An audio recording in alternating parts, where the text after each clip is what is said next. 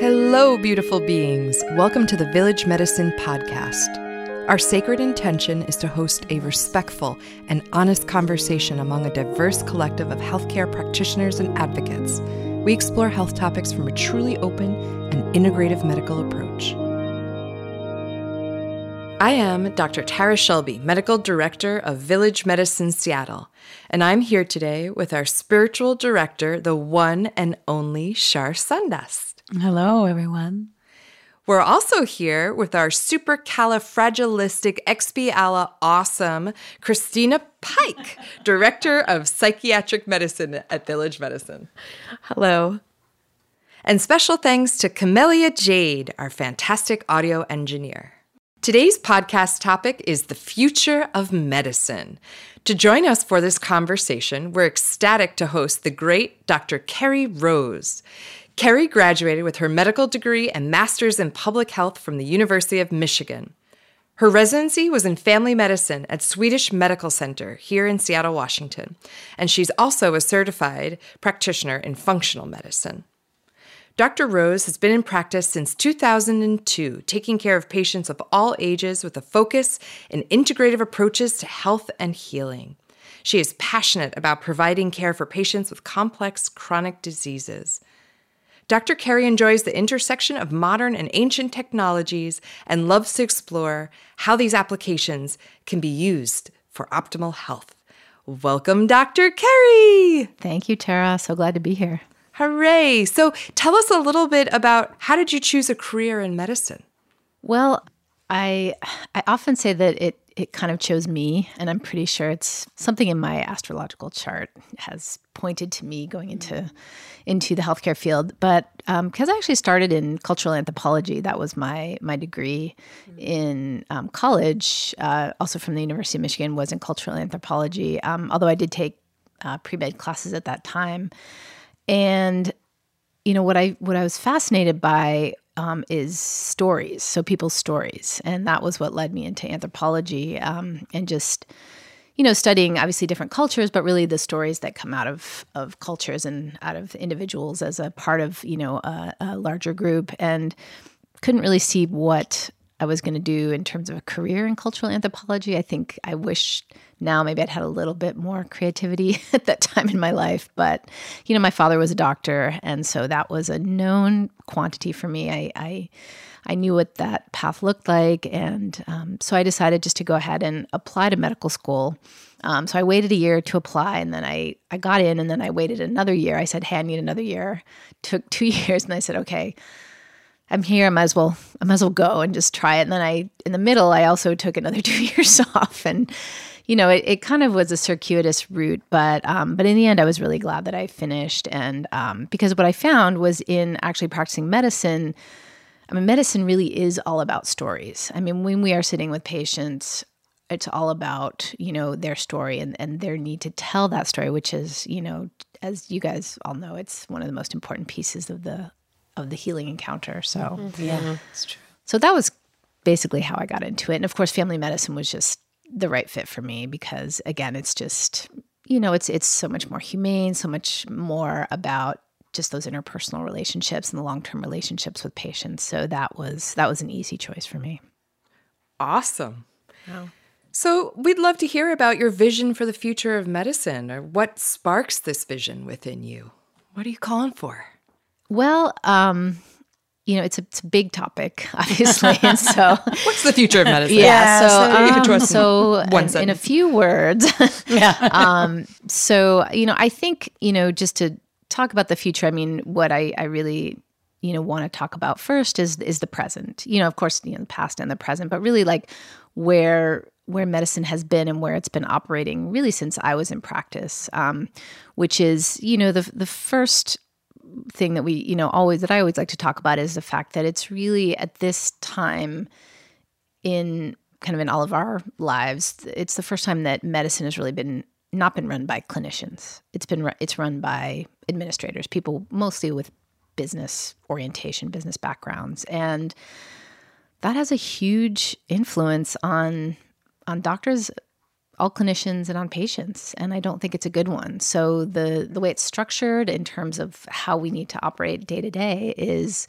is basically dictated by people who have not been in practice. They don't know what it's like to sit in a room with a patient and all the things that we're dealing with on a day to day basis. So I think that, you know, just at a starting point, we need to have more clinicians, more people who are actually on the front lines, sitting in the room discussing like what what does the future of medicine look like? Like how do we need to ch- change the structure so that it is sustainable for doctors, for patients, you know, just for anybody practicing, and you know, and it really shows up in in the way doctors are burning out um, in the and yeah. nurses and all healthcare providers. I mean, the rates of burnout, the rates of depression, the rates of suicide are just unbelievable. And you know, nobody really talks about it. I mean, there is a little bit more said about it now. There's, uh, I think, a concept that you know we were just talking about called moral injury, which I think is a really important topic that is now just getting some press. I think there was an article in the Washington Post about it last week, and um, and so I think that you know at a starting point, people who are actually on the front lines, who are seeing patients day to day, need to be designing the structure of how of how we practice and what and really what are the what are the priorities you know like how do we prioritize the things that really impact patients um, and really impact the health of the whole population so it stuck out to me that you said you took a couple years off during medical school during your training I did. itself mm-hmm. Would you mind sharing with us why? Yeah, you know, I mean, I was I was someone who was always just like I was good at school. You know, like I was good at taking tests. I was, you know, I was I think probably a lot of doctors can relate to this where you give me a textbook and you give me some questions. It's it's I can do it. You know, I, I sort of had that skill, you know, for what for whatever it's worth. And um, you know, so I just kind of did the things. I didn't really wasn't really feeling what I was doing. You know, I was just trying to get through, and it.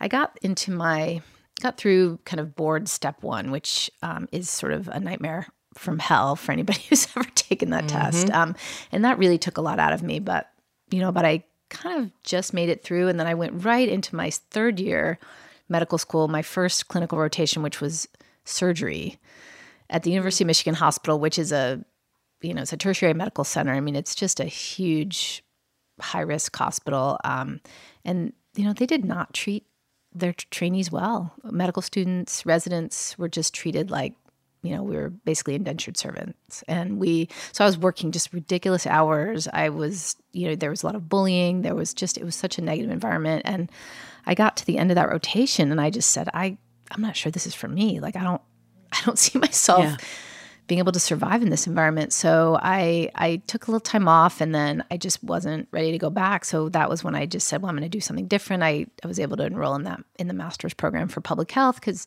you know, it was a something I was interested in and it was also just a way to kind of keep my feet in the healthcare field, but really consider whether medicine was the right path for me. So um, so I eventually did decide to go back and of course I got away from surgery and never looked at that, that uh, discipline. I guess stayed as far away from it as I could, and you know, eventually found you know just things that were much more aligned with who I am as a person. You know, primary care, family medicine, internal medicine, pediatrics. So beautiful. Can you tell us? I mean, it, it, sounds like you're talking to the moral injury here of the actual process of here we are trying to become healers and physicians, mm-hmm. and yet yeah. we're getting beat up. I mean, I too had to take some medical leave during school and I went to naturopathic medical school. So most people don't mm-hmm. assume, you yeah. know, but it was still like, hurry up, sit down, we're going to meditate for five minutes before you take the boards, you know, you know, and trying to be both and. Yeah. Um, and interesting from my perspective, because I don't have administrators. We don't have in mm-hmm. naturopathic medicine, right. we can't go work in these hospitals. So we have to make it up ourselves, which has its own challenges because we're still getting paid by insurance companies mm-hmm. and there are pharmaceuticals. And when we're really looking at the business of medicine, do you honestly think that bringing doctors into administrative positions or is, is that your how, how do we really make change? Well that's a that's a great question. I mean i think the whole you know um, the whole orientation of medicine really needs to change. So i think you're right. Like bringing a doctor in as an administrator who then the doctor then becomes the administrator.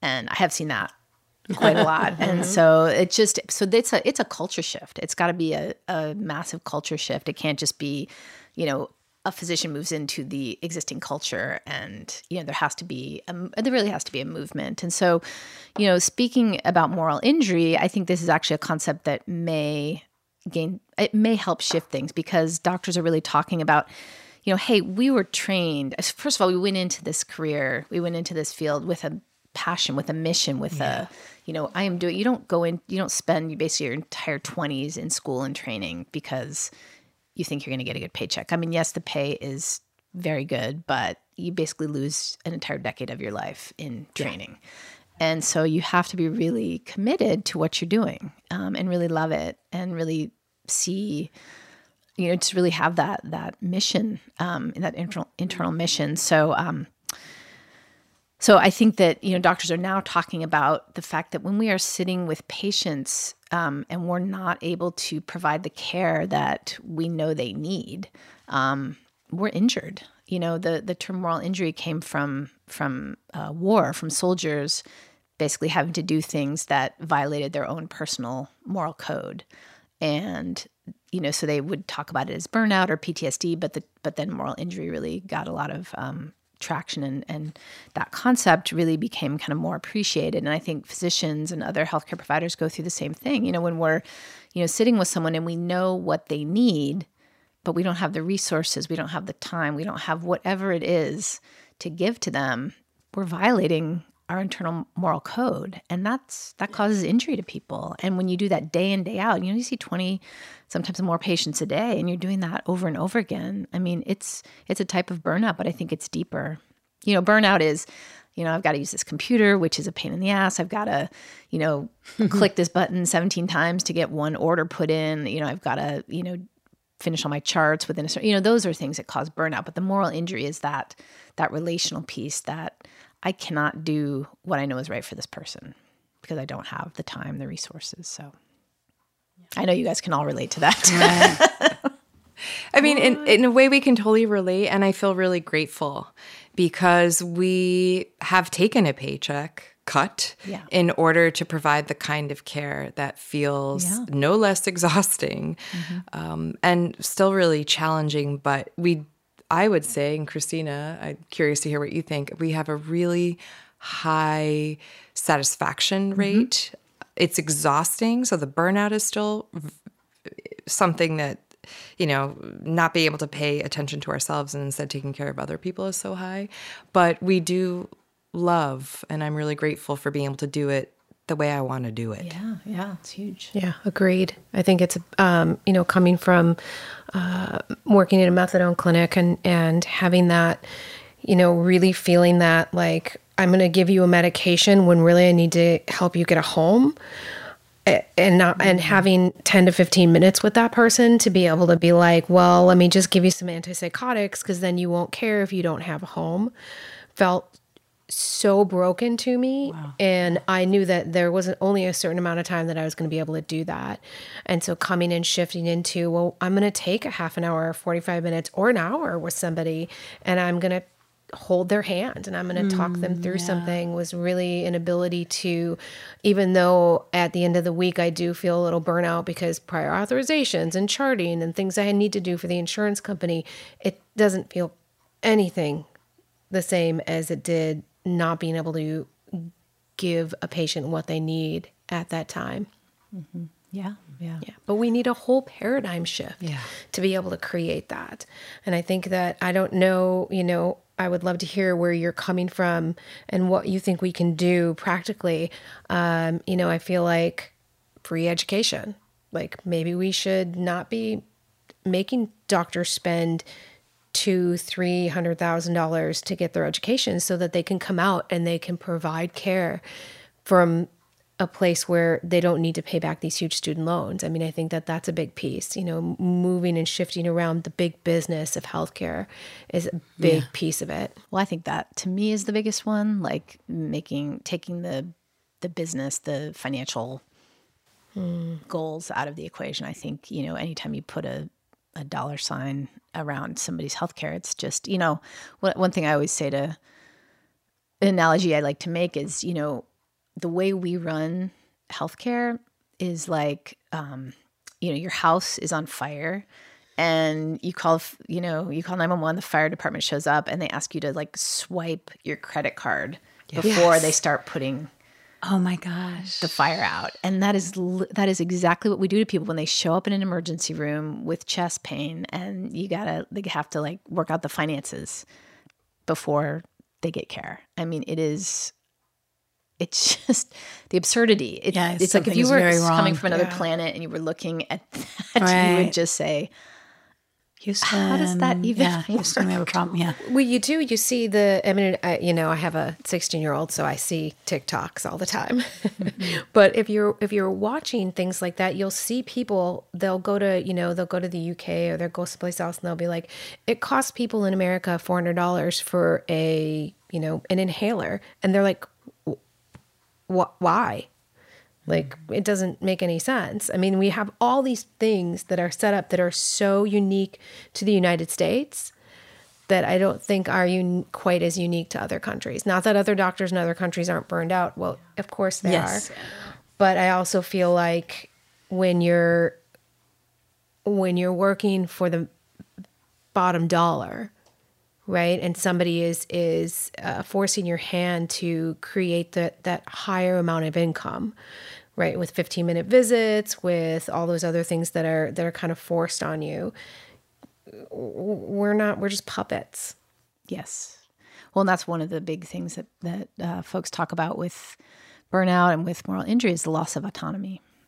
Um, and you know, so there's a lot of different ways where it's lost. I mean, one of them is within our, you know, our like for example, in my practice. I mean, I work for a great group, but there's so many um, so many sort of guidelines that I have to follow, you know, ways I have to practice, you know, whether it's my schedule, the type of patients I see, how many I patient, how many patients I see. I mean, we have some leeway, but um, but that loss of autonomy in how you do what you do, especially as a professional. I mean, and you know, and particularly now, like if you look at our electronic medical record system, um, I mean, there's just it's such a busy environment. Like there's so much happening there, but you know, but one of the things is you know all these guidelines, which are you know these sort of standard guidelines for how you do what you do, and you know there's always things popping up like this patient needs you know whatever, and the, you know, and you actually get measured on those things, and you get you know now in my group some of our paycheck is oriented around like how well you do on some of those metrics you know. So i, I remember seeing a I got a message on one of my patients that she was it was recommended and this is you know basically we have like a population health person that's looking through patients charts and well so sent me a message this patient needs a cholesterol medication at you know whatever intensity you know and I, I said okay i looked at her chart and i just thought she does not need a cholesterol medication um you know but it's all these things that are just they're not looking at the patient they're just looking at the numbers and the and the medical record and there's not that you know oh this is actually a human being and let's take all the all the, all the variables into account so Who was that guy you were talking about? Um, you said you'd watched. There was a video, and he said that the those systems are really glorified cash registers. Like it's just like this glorified cash register. You put your patient's information into it, and then it ka-ching. You know, it's just about the system and feeding money into the system. And I remember you mentioning that when we were talking Yeah. yeah over lunch one day. he's a he's he does uh, youtube videos a physician about moral injury he talks about moral injury but he just talks about the healthcare system and mm-hmm. is that z-dog z dog yeah I that's knew it. it. ZDogg, yeah. I do like his stuff. I really do. I, he comes from a very practical place, and I think that we mm. kind of need that. You know, it's like everybody else can say it, but until uh, somebody who's in the system is mm-hmm. saying it, right? It's like nobody's listening, Right. right? So that's why I feel like what you're saying here is so important to everybody that's working in that system. It's like we need to hear this more often. So, what do we do about it? Like, that's the question. I mean, I've had patients come to me that are frustrated and say, if we all just dropped insurance, if we all just went to cash, if you dropped it and we dropped it and it was just between us, then wouldn't that be so much easier? Which really is true. I mean, there are some beautiful things that have come out of um, the whole system that safeguard us and our humanness, but nine times out of 10, it's, I don't even know what it's for. It's for actually making everybody worse off in so many mm-hmm. different ways. What do you think we should do? I mean, I I I don't have a clear answer for that, but I do think I, I mean a couple of things. I mean, I do think that getting the money out of the equation with the doctor and patient and you know, while it's you know, it's technically if if they have insurance, there's not money there, but there always is, you know, because there's insurance covering mm-hmm. whatever, you know, piece of of uh, of what they are being billed for. Um, you know, um, they yeah, the the money is just always like hanging over over our heads. And I, you know, honestly, I, I don't know how it used to be, but I think you know the old in the old days there just wasn't wasn't that much done. Things didn't cost that much. There wasn't the complexity, you know, so you could survive in a small town as a doctor just being paid whatever people could pay you and i yeah. think they did pretty well um, so it's it would be nice to kind of go back to that um, but it's just it, it, can't happen because the the way medicine is is right now is just so much more complex and so many layers um, so i i do think that having i mean i i am for a, a national health system just a, a universal health care but i am also not naive enough to say, oh, yeah, that's going to fix everything because I work with Medicare patients a lot. right.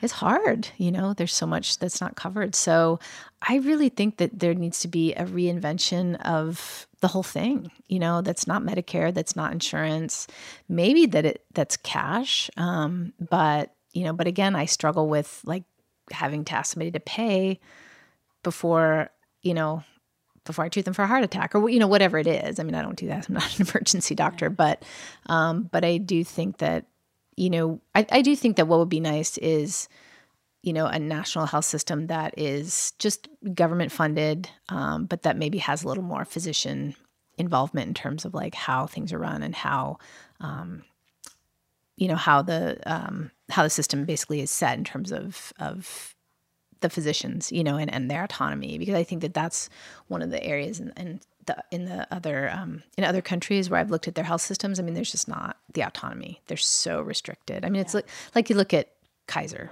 you know, it's that type of system. I mean, there's you know, there's just less.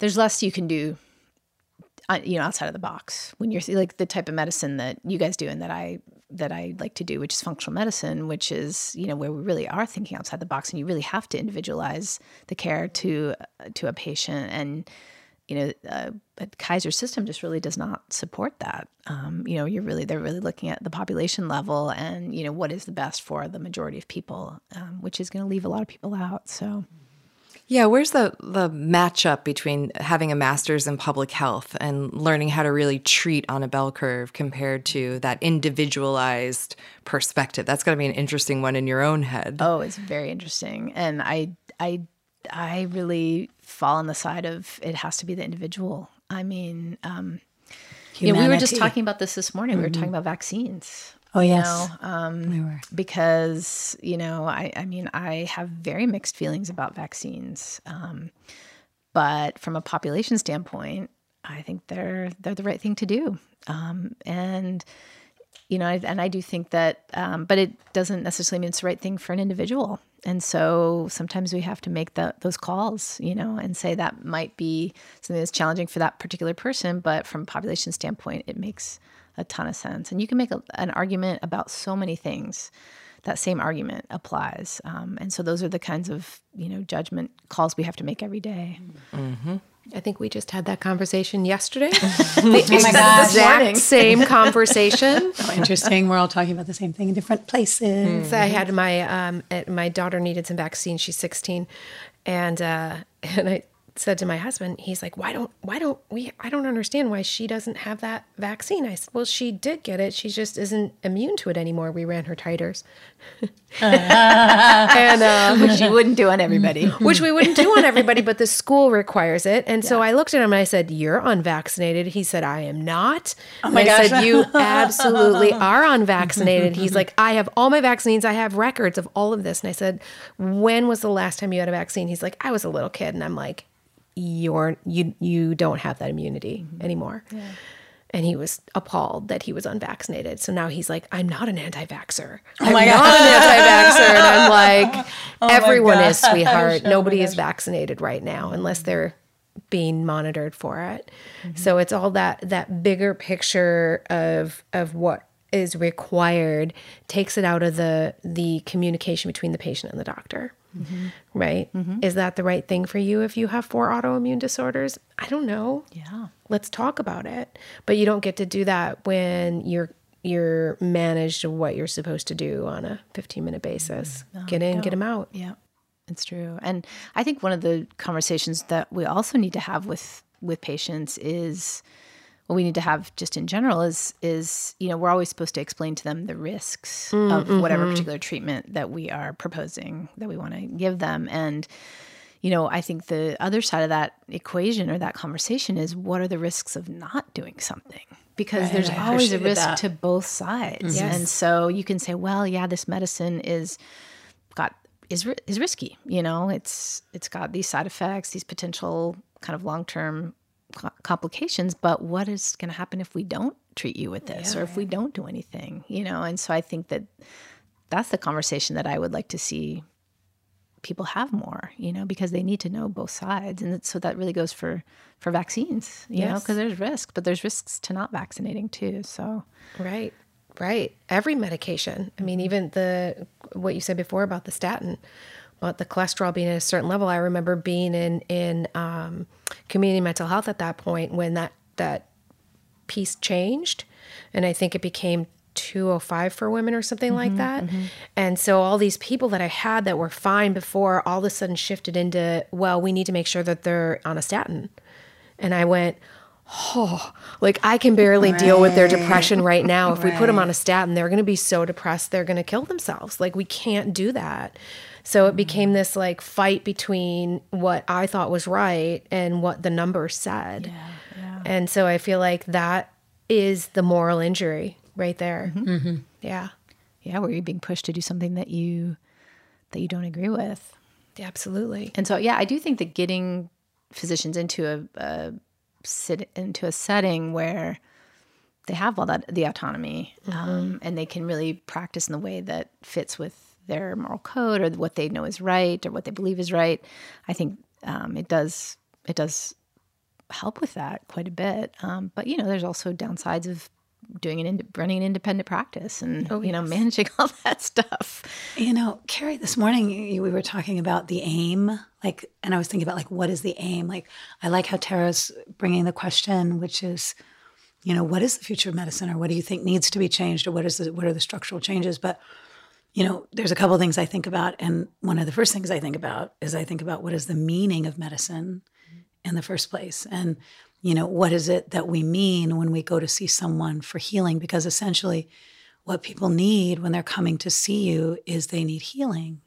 And when they're coming for healing, for any of us, when people are coming uh, for healing, I think about a couple of different things. But, uh, but one of them is that there, there must be some way that we can assist them in, a, in accomplishing their aim.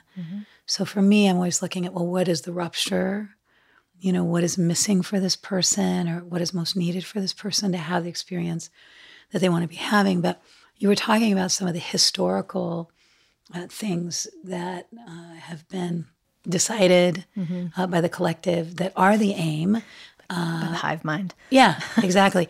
and and then, but there is another aim, and I'm wondering what is the aim uh, in your perception?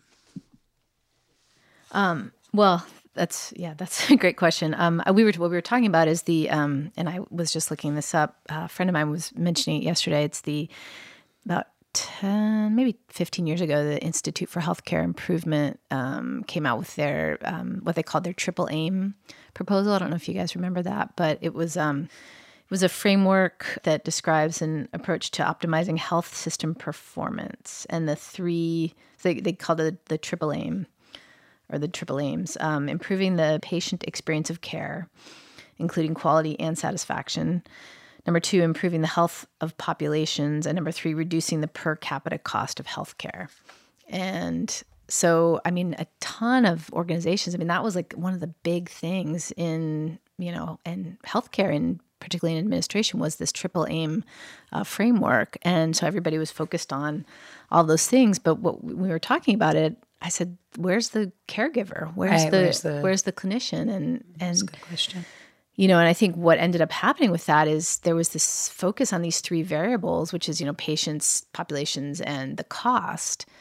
And it's like this intricate puzzle that they were trying to fit together. And I said, it's like the doctors and the other you know caregivers were were like the so the those uh, blank puzzle pieces that oh this isn't working out here. We'll just slap the doctor in there to like make it work. And the doctors really got Yeah. kind of the they kind of got treated pretty badly you know in terms of like well the doctors can handle it you know they can and be just working hard longer hours harder more more expectations. And i have seen that in my career. I mean just the expectations on me have just you know gone up exponentially without a commensurate increase in pay or you know time to do those things i mean they literally just keep slapping on you know more to do with no change in And in- there in has pay been or a time or- loss of life and a loss people are of dying yeah And you know, I think you've had three colleagues in the last how many? Mm-hmm. Maybe four in the last in year. the last year yeah died suicide yeah Oh. So it's just the pressure is is Pressure is very, very high. I keep thinking about how my ex used to call my work transactional. And I used to get, um, I used to come home and he would say, Well, how many patients did you see today? And then he would do the math backwards of, and I used to get so frustrated because it's anything but transactional. In, in it has nothing to do with that. it yeah. has nothing to do with that. There's pieces of my heart, pieces of my soul. And the more you give, and when you're set up for this work, maybe you're not that great at doing it for yourself, which means it becomes harder and harder. The self care piece is, is exhausting. And I remember when they came out with the 80 hour work week for medical students, they put a cap on that. And I laughed. I thought, that's it? Wow, try being in naturopathic school and studying to be a midwife. It's you're in school all day and births all night. I lost a year and a half of my life, and my friend and I had um, literally, I missed two birthday parties that were being thrown for me because I was at other births.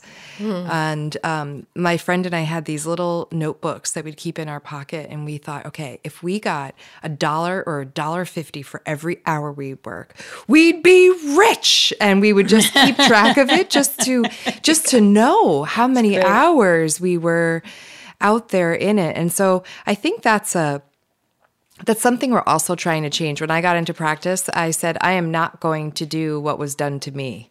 I'm not going to pass that forward, which is hard. It's really challenging to not pass on the abuse that we received in our training. Um, right. So how to stop that? I mean, it's like the epigenetics of medicine, right? Correct. Like what is the, you know, what is the ancestral pattern? What is the pattern that's been passed down? It's pro it's, you know, it used to be so beautiful. It used to be such an intimate, like, I mean, I think of William Carlos Williams, you know, uh, who was a physician and a poet, you know, and he would write poems on his prescriptive pad, you know, and give them to his patients or keep them. But uh, there's there's just something about the practice of of the healer, and and the camaraderie, and also uh, the fellowship and the deep connection to one another's humanity, like the physician and the patient, the love really between a physician and a patient. And Carrie, I hear you talk about that when, um, you know, sometimes you'll say, "Oh, I, I got to see someone that I've been seeing for 15 years," you know, or "Oh, I got to see a baby that I caught and now they're 16." or I got to, you know, and and just the power and the beauty of the love. And that's not something that is respected, honored, encouraged, and, and is of the essence if we're going to cure our crisis of loneliness with connection and our our death toll because of lack of connection, lack of love. Yeah, no, I, I love I love how you put that, and I think that um, you know that that reconnecting with the with the soul and the heart um, is probably you know I mean back to your question is where I think medicine will be healed. You know, because I mean we truly it's broken right now. In fact, it's Medicine will be healed. I love how you said that. broken. Yeah, I mean, and it's literally like being carried in pieces by you know by us by doctors who are just like carrying these broken pieces around because we're we care because we're dedicated and you know and so this like idea that we can just put the doctors into this like broken puzzle they'll fix it it works because doctors are and you know all of us we're we're dedicated like Geared. we, Yes. i mean we Built, yeah. went into this for a reason and we are just are motivated to help people and it, as far as i can tell that really that stays you know i mean we just can kind of continue on because you know you come out of the room and you're like oh my god i'm exhausted i'm tired but then you know you go back in with the next person and you're just like you want to help What can I you do? know? What yeah can I do to how can i help this person Yeah. so it just seems to you know and it you know granted like sometimes it's not always there you know you're you're tired you're frazzled you got two, two minutes and the person is just going on and on about you know whatever and you know it's not always 100% but but i do think that that passion is there for most people and is what is what is keeping the system going despite everything. But um but i do think getting at like how do we re-inject heart into this practice into really into the system because like providers have heart like we all have heart and Yeah. soul in what we're doing it's the system that is basically soulless as far as i can mm. tell It is the system. You're right, and and I think that there was that piece of doing that 80 hour work week when it was 120 hours, or when I think that's been passed down generation to generation because I think there's such an important piece to learn to be able to push through to that next patient, mm-hmm. or be able to get on, you know, get reading after you've been, you know, working for 10, 12 hours because you know that there's something out there that you're missing, right? And so being able to push through that, but you you it's been translated instead of coming at it from heart like to that that it's something you just have to work 120 hours a week instead of no you need to have heart so much heart that you want to know what's out there to make somebody better. And i think there's this really um, i was listening to a talk by sagata sagata guru am i saying that wrong? The other day he's uh, yes. And he did this great talk about um, how how physicians are basically at this point like we're basically just Alexa. Right, Alexa, give me the. Oh and, my you know, God. Can you my tell God, me? You know, brilliant. and then we look up online. Like somebody comes in, they meet all the criteria for depression. I have to look online, and I can give them an SSRI, you know, or I can give an SNRI. Like I have to look all these things, and then he says the the what that's going to be a whole different piece of medicine, and then we're going to separate off the healers are going to separate, off to off. actually sit with people and heal them in, in a oh. human relationship as opposed to like a machine telling you what to do. And and that's where we are i think because we're going to mm. give that machine to the big companies right? Right now um uh Premera and Regence each has, i'm going to say 5 billion but it could be 5 million because once it's past that i don't understand the difference. Um, they have that much and they're both nonprofits right? And they they have that much in reserve and yet they raised their rates this year. They raised their rates and next year they're they're changing reimbursement in 2021 for the for the providers. They're actually making us meet higher demands and they're going to give us less money. And they've already put that out there for 2021 and they have again 5 billion 5 million doesn't really matter it could be 5 trillion. Um, they have a lot in in reserve. in reserves. Yeah. and yeah, and we're getting crunched because the people at the top want their money mm-hmm.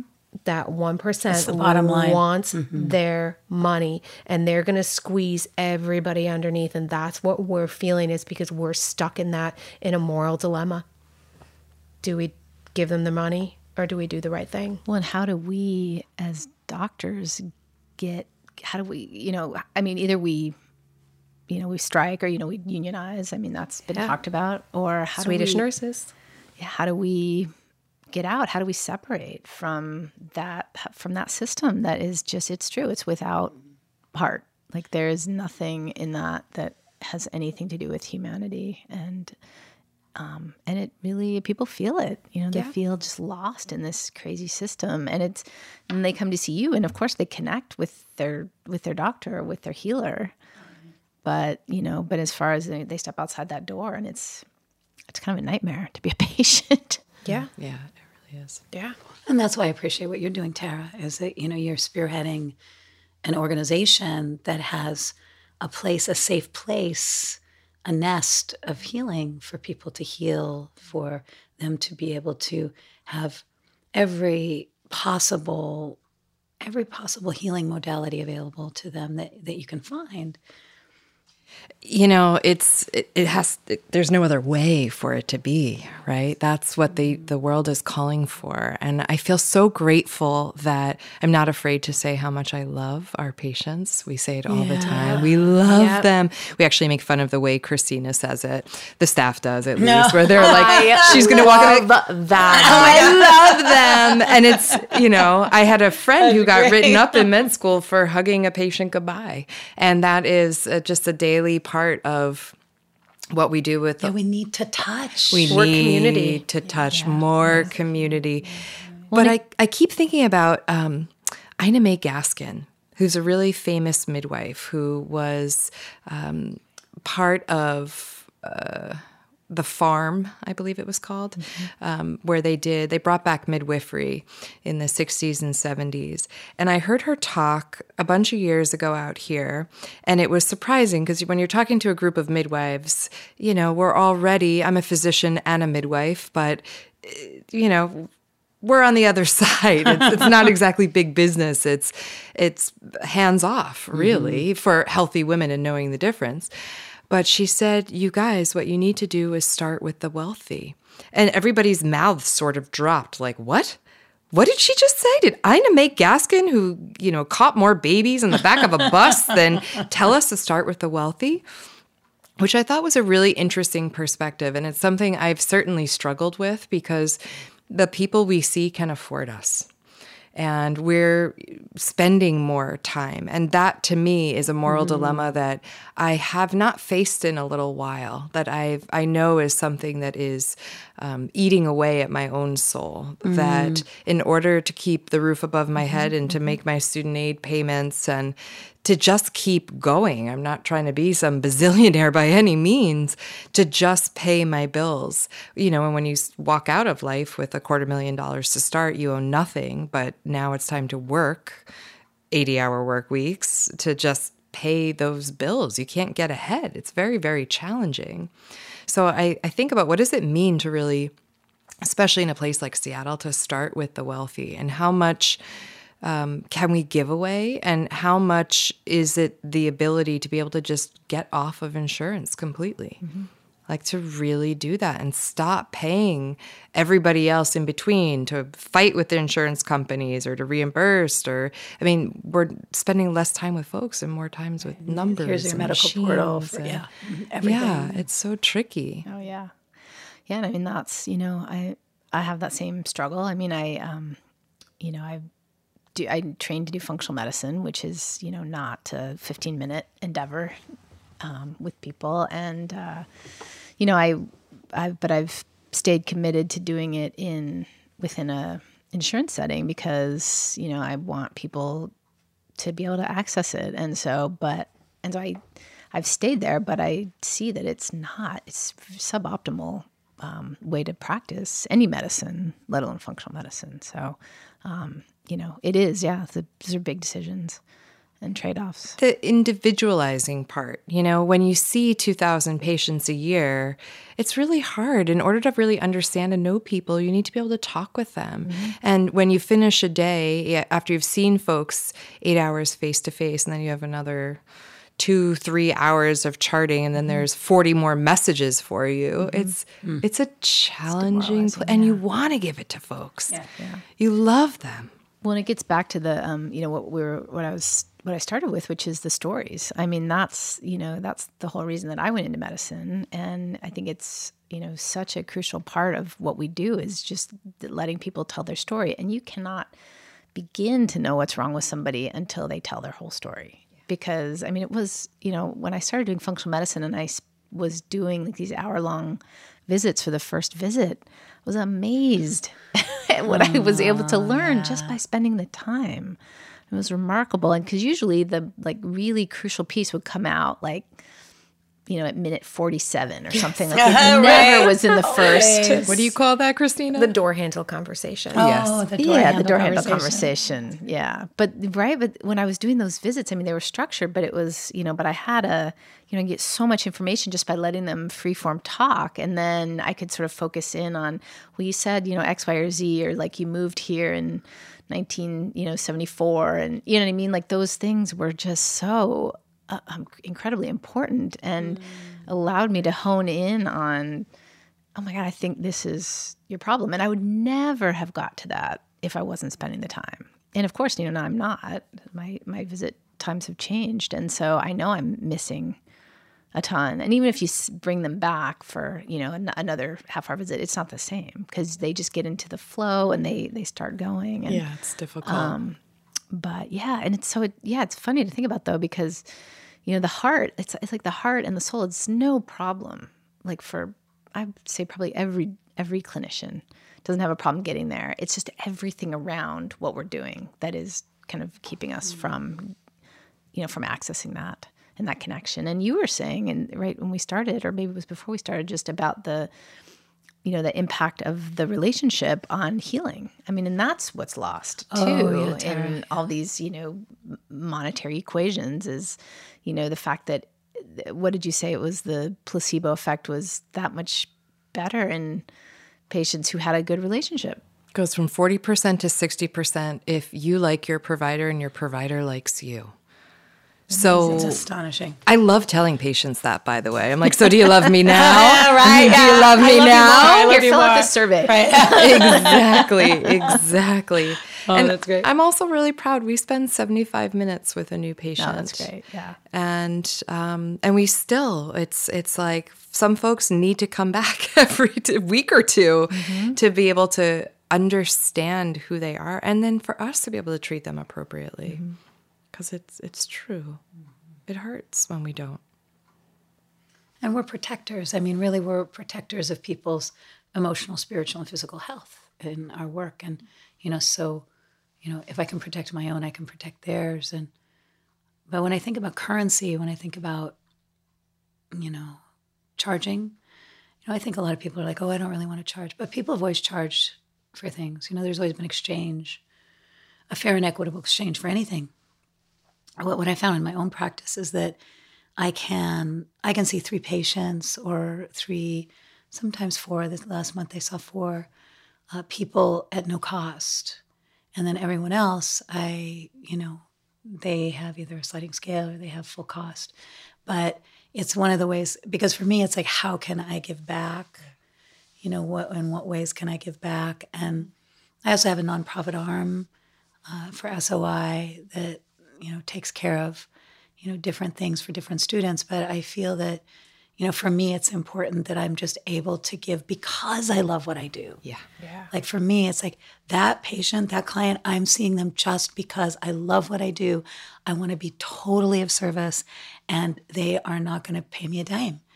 You know but you know they often bring a gift. You know usually i'll just say bring a gift that you feel is of of equal but you're doing it because you love it not there's there's like no there's nothing in it for me except my love right so i think that's an interesting way and so how do we protect that that essence of our own medicine and you know what medicine really is to us as individuals in addition to what it means to the collective or what it means to our clients or our patients or I think a, therapeutic a sense. really, a really good place to start, you know, in terms of this conversation is is with that the question of why, you know. So it's like why, why is why does the system exist? You know, like why is it? What is what is its purpose? And and then for us, like why why do we do what we do? Why are the patients doing what they're doing you know and so kind of getting at like what is everybody's why i think i